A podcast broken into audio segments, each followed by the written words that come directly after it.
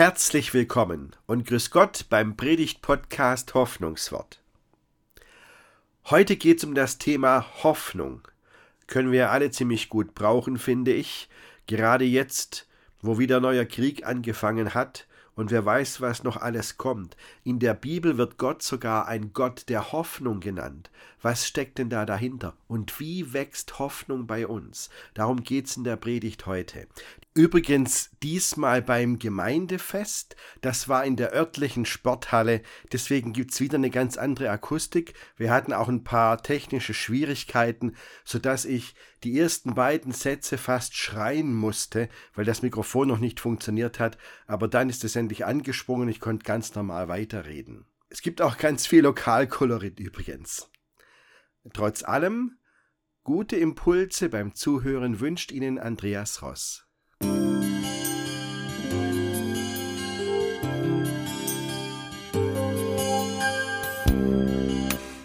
Hoffnung ist etwas vom Wichtigsten, was wir haben im Leben. Keine Frage. Kein Mensch kann ohne Hoffnung leben. Aber das wird doch sehr unterschiedlich wahrgenommen, oder? Also die einen sagen, Hoffnung ist ein ganz zartes Pflänzchen. Und die anderen sagen, die Hoffnung stirbt zuletzt. Was jetzt? Wahrscheinlich ist an beidem was dran. Die einen sagen, du kannst in diese Welt kein Kind setzen. Das ist verantwortungslos. So eine trostlose Welt. Die anderen waren gestern Abend beim Martinsfest in der Kirche fast 200 Leute, hauptsächlich Kinder. Ähm, also wir hatten gestern in der Kirche einen Altersdurchschnitt, das war wirklich, weiß nicht, sieben oder so, unterm Strich. Und es war herrlich zu sehen, die vielen Kinder mit ihren Laternen, die da waren am Martinsfest. Ähm, da brauchen wir gar nichts mehr drüber sagen, ob man diese Welt ein Kind setzen kann oder nicht. Die haben das entschieden, die gestern da waren. Wie ist das also mit der Hoffnung? Woher kommt sie? Und wie wächst Hoffnung? Und da will ich ganz am Anfang sagen, ich bin der Meinung, solange Gott Hoffnung für unsere Welt hat, haben auch wir allen Grund zur Hoffnung. Das ist die Grundlage. Wissen Sie, ich habe mal eine Karikatur gesehen, da war Jesus und ähm, der hatte die Erdkugel in der Hand und hatte den Fuß unten am Treteimer schon drauf, damit der Deckel aufgeht und war gerade dabei, die Erdkugel in die Tonne zu treten. Ist natürlich ein sehr negatives Bild, aber wahrscheinlich ist da auch was dran, denn ich denke, Gott hat doch schon so oft so viele Gründe gehabt zu sagen, boah, jetzt langt mir's echt. Ich bin überzeugt, dass Gott Schwäbisch schwätzt wenn, man, wenn er nur anschaut, was wir hier machen, die ganze Gewalt, die es gibt, die Kriege, die wir jetzt im Augenblick haben, und dann das ja über Jahrtausende, wo ist denn der menschliche Fortschritt? Also ich denke eher, in den wesentlichen Dingen sind wir unverbesserlich. Das geht, also manche sagen auch, der Mensch ist irgendwie eine Fehlkonstruktion, das geht nicht anders. Man sieht das auch an der Geschichte, die Gott mit seinem Volk Israel hat. Die, geht ja schon über Jahrtausende. Gell?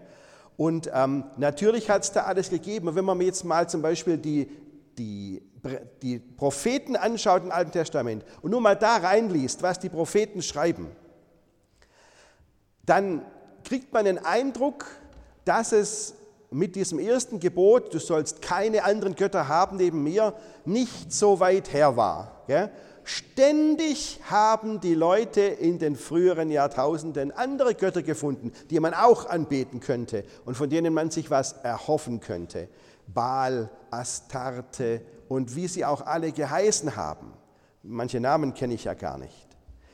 Also, da hätte Gott doch so oft Grund gehabt zu sagen, jetzt langt's. Und wissen Sie, heute ist vieles anders. Und auch mit Israel ist heute vieles anders. Und Ich sage es mal so, ähm, manchmal macht es, machen es die, die Leute in Israel heute ihren Freunden echt schwer, zu ihnen zu stehen und zu ihnen zu halten. Und trotzdem sagen wir auch hier, wir wollen keinen Hass gegen Juden, wir wollen es nicht hören und wir wollen, dass das nicht auftaucht und werden dafür stehen, dass wir ohne Hass auf Juden leben. Also nicht aufgeben. Das Wichtigste aber ist die Grundlage. Gott hat uns noch nicht aufgegeben, so wie es aussieht. Er hat sein Volk nicht aufgegeben, er hat uns nicht aufgegeben und das ist die Grundlage. Er hat uns noch nie aufgegeben. Und wissen Sie was? Das beste Zeichen, ähm, und das sage ich jetzt nicht nur mit dem Blick auf den Flohmarkt hinten, wo schon die ersten Weihnachtsartikel wieder sind, ähm, das beste Zeichen dafür, dass Gott uns nicht aufgegeben hat, ist Weihnachten. Da ist Jesus geboren. Da wollte Gott nochmal so richtig ein neues Kapitel aufschlagen und hat gesagt, so, und jetzt werde ich Mensch. Und jetzt komme ich denen so nah, wie es nur irgendwie geht. So viele Menschen wollten eigentlich Götter sein. Ach, da gibt es haufenweise in der Geschichte Beispiele. Aber es gibt nur einen einzigen Gott, der Mensch sein wollte. Und der hat es durchgezogen. Weihnachten ist Hoffnung pur, dass Gott unter uns wohnt. Und dann lief die Geschichte schon wieder so. Ich sage ja vorhin unverbesserlich. Gell? Natürlich wurde auch Jesus dann bei dem, was er sagte, angefeindet und landete schließlich am Kreuz und wurde umgebracht. Und trotzdem hat Gott nicht gesagt, so jetzt reicht's aber wirklich, meinen eigenen Sohn bringt ihr um. Das ist nicht das Ende der Geschichte sondern Gott hat Jesus von den Toten auferweckt. Er hat dem Tod wieder ein Hoffnungszeichen entgegengesetzt. Sehen Sie, wir haben einen Gott, der sich durch nichts abschrecken lässt von uns. Durch gar nichts. Was haben die Menschen nicht alles gemacht, wo jeder andere gesagt hat, so Schluss aus, mit denen will ich nichts mehr zu tun haben. Aber unser Gott hat sich durch gar nichts abschrecken lassen, weil er so hemmungslos voller Hoffnung ist für uns. Und wie gesagt, er hätte allen Grund der Welt gehabt, uns aufzugeben. Aber Gott hat uns lieb. Und die Liebe gibt nie jemanden auf. So hat es Paulus geschrieben in dem Hohelied der Liebe, in seinem ersten Brief an die Korinther. Die Liebe gibt nie jemanden auf. Als ich so rumgefragt habe in den letzten Wochen, was macht Ihnen denn Hoffnung? Sagen Sie mir so, schreiben Sie mir es auch. Da haben sich doch einige gemeldet. Ein Mann hat zum Beispiel gesagt, mir macht Hoffnung, dass Gott keine Fehler macht und dass alles, dass er alles in seiner Hand hält und uns lieb hat und mich eingeschlossen. Das ist eine Erkenntnis, das ist Grund zur Hoffnung. Ja? Vorhin haben Sie es gehört in der Schriftlesung aus dem ersten Petrusbrief. Gepriesen sei der Gott und Vater unseres Herrn Jesus Christus. In seinem großen Erbarmen hat er uns neu geboren und mit einer lebendigen Hoffnung erfüllt. Und dann schreibt Petrus, diese Hoffnung gründet sich darauf, dass Jesus Christus vom Tod auferstanden ist. Sehen Sie, und wenn nicht einmal der Tod für Gott ein Punkt ist, wo er sagt, hier ist alle Hoffnung vergebens, nicht einmal der Tod, dann gibt es gar nichts, was unseren Gott zurückhalten könnte. Weil Gott uns nicht aufgibt und weil er uns lieb hat und weil er Hoffnung für uns hat, deshalb haben auch wir allen Grund zur Hoffnung. Und auf dieser Grundlage will ich jetzt einen Schritt weitergehen und fragen so, wie wächst denn unsere Hoffnung? Und da sage ich als allererstes mal, Hoffnungszeichen sehen. Das ist schon mal viel. Es gibt Leute, die sagen, also es gibt echt keine Hoffnung, vor allem für mich gibt es keine Hoffnung mehr. Naja, jetzt kommt es natürlich darauf an, was für eine Hoffnung dieser Mensch hatte. Gell? In den allermeisten Fällen würde ich sagen, stimmt nicht, passt nicht, mach doch die Augen auf, sieh doch die Hoffnungszeichen. Und mit Hoffnungszeichen meine ich jetzt ähm, Zeichen, die, die zeigen, dass Gott bei uns ist und dass Gott unter uns wirkt und dass Gott immer noch am Werk ist und immer noch was tut. Das sind Hoffnungszeichen. Und manchmal kommt es nur darauf an, diese Hoffnungszeichen zu sehen und die Augen aufzumachen. Vorhin haben Sie es gehört, der Regenbogen zum Beispiel. Da kann man, und jetzt kommt es darauf an, wie wir wirklich durch die Welt gehen. Ja? Am Regenbogen kann man sich freuen. Aber man kann auch eine Stufe weitergehen und sagen, ach, für mich ist Regenbogen noch was anderes. Der erinnert mich an die Geschichte von der Arche Noah, wo Gott gesagt hat, Leute, ihr könnt euch jetzt auf mich verlassen, nie mehr Sintflut, ab jetzt könnt ihr sicher sein, ich bin für euch. Oder, wie Sie es vorhin auch gehört haben, ein Zweig, der knospt und Knospen ausbildet ein Zweig, der austreibt. Und das geht ja jetzt, also wenn man jetzt im Garten arbeitet und schneidet was ab und steckt es rein, sieht man es. Oder bei den Barbara-Zweigen sowieso. Ähm, der jüdische Dichter Shalom ben Korin, der hat ein äh, Gedicht geschrieben, das zu einem Lied wurde. Das kennen Sie alle. Freunde, dass der Mandelzweig wieder blüht und treibt. Ist das nicht ein Fingerzeig, dass die Liebe bleibt? Und Jetzt ist es so, Israel, andere Kultur als bei uns, andere Biologie, andere Jahreszeiten. Gell? Bei uns sind die Frühjahrsblüher, was man so sieht, ja? Schneegleckler, Narzisse, ähm, was dann alles so kommt. Gell? In Israel gibt es das nicht. In Israel ist die erste Pflanze, die blüht im Frühjahr, der Mandelbaum. Die Mandelblüten sind das allererste, was man überhaupt in Israel an Blüten sieht, aus dem Gewächshaus natürlich, gell? aber so in der freien Natur der Mandelbaum. Und das nimmt Shalom ben Korin als Gleichnis und sagt, Leute, seht euch den Mandelbaum an. Wenn der wieder blüht, dann wisst ihr, dass die Liebe bleibt. Und es geht nicht nur um Bilder aus der Natur. Gell? Es gibt so viele andere Hoffnungszeichen. Wenn ein Mensch freundlich zu mir ist, Wenn man zum Beispiel hier rauffahrt in die Halle im Auto und da ist ein Mensch freundlich und hält an und wartet, bis man vorbei ist oder gibt einem die Möglichkeit auszuweichen. Es gibt so viele freundliche Menschen offensichtlich. Wenn ein Mensch mir hilft oder, oder allein muss er gar nichts mit einem selber zu tun haben, wenn man andere sieht, zum Beispiel hat eine Frau mir geschrieben, also meine Hoffnung ist, wenn ich sehe, wie meine Kinder mit Liebe, mit Einfühlungsvermögen und Hilfsbereitschaft durchs Leben gehen. Wenn ich das sehe, das macht mir Hoffnung. Auch kleine Taten verändern die Welt. Und da ist ja wirklich was dran. Ein junger Vater hat gesagt, also wenn die Kinder am Wochenende mal tatsächlich länger schlafen und nicht schon um halb sieben auf dem Bett rumhüpfen, das ist für mich Hoffnung. Ja, man wird bescheiden. Man wird bescheiden. Aber auch das ist Hoffnung. Strahlen, die die Nacht durchbrechen. Oder wenn sich eine Tür unverhofft auftut und man merkt, aha, jetzt kann es weitergehen. Es gibt so viele Hoffnungszeichen, die uns daran erinnern, dass Gott voller Hoffnung für uns ist. Diese Hoffnungszeichen zu sehen, das hilft ungemein. Und deswegen frage ich jetzt weiter, wie wächst unsere Hoffnung? Ich habe gesagt, Hoffnungszeichen sehen. Und jetzt sage ich zum Schluss, ähm, gemeinsam hoffen. Gemeinsam hoffen. Gemeinsam hofft sich's leichter. Geht auch, wenn man allein ist, aber viel schwerer, sage ich Ihnen, viel schwerer. Das weiß ich aus der Seelsorge oder wenn ich mich selber so fühle. Besser ist es irgendwie raus aus dieser Einsamkeit Anschluss finden an eine Hoffnungsgemeinschaft. Also nicht jeder Anschluss ist hilfreich, aber Anschluss an eine Hoffnungsgemeinschaft. Ich kenne das, dass ein Mensch sagt, für mich gibt es keine Hoffnung mehr.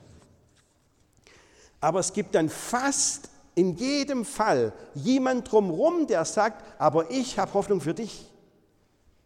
Ich habe Hoffnung für dich, auch wenn du keine mehr für dich hast. Ich habe Hoffnung für dich. Ich bin da.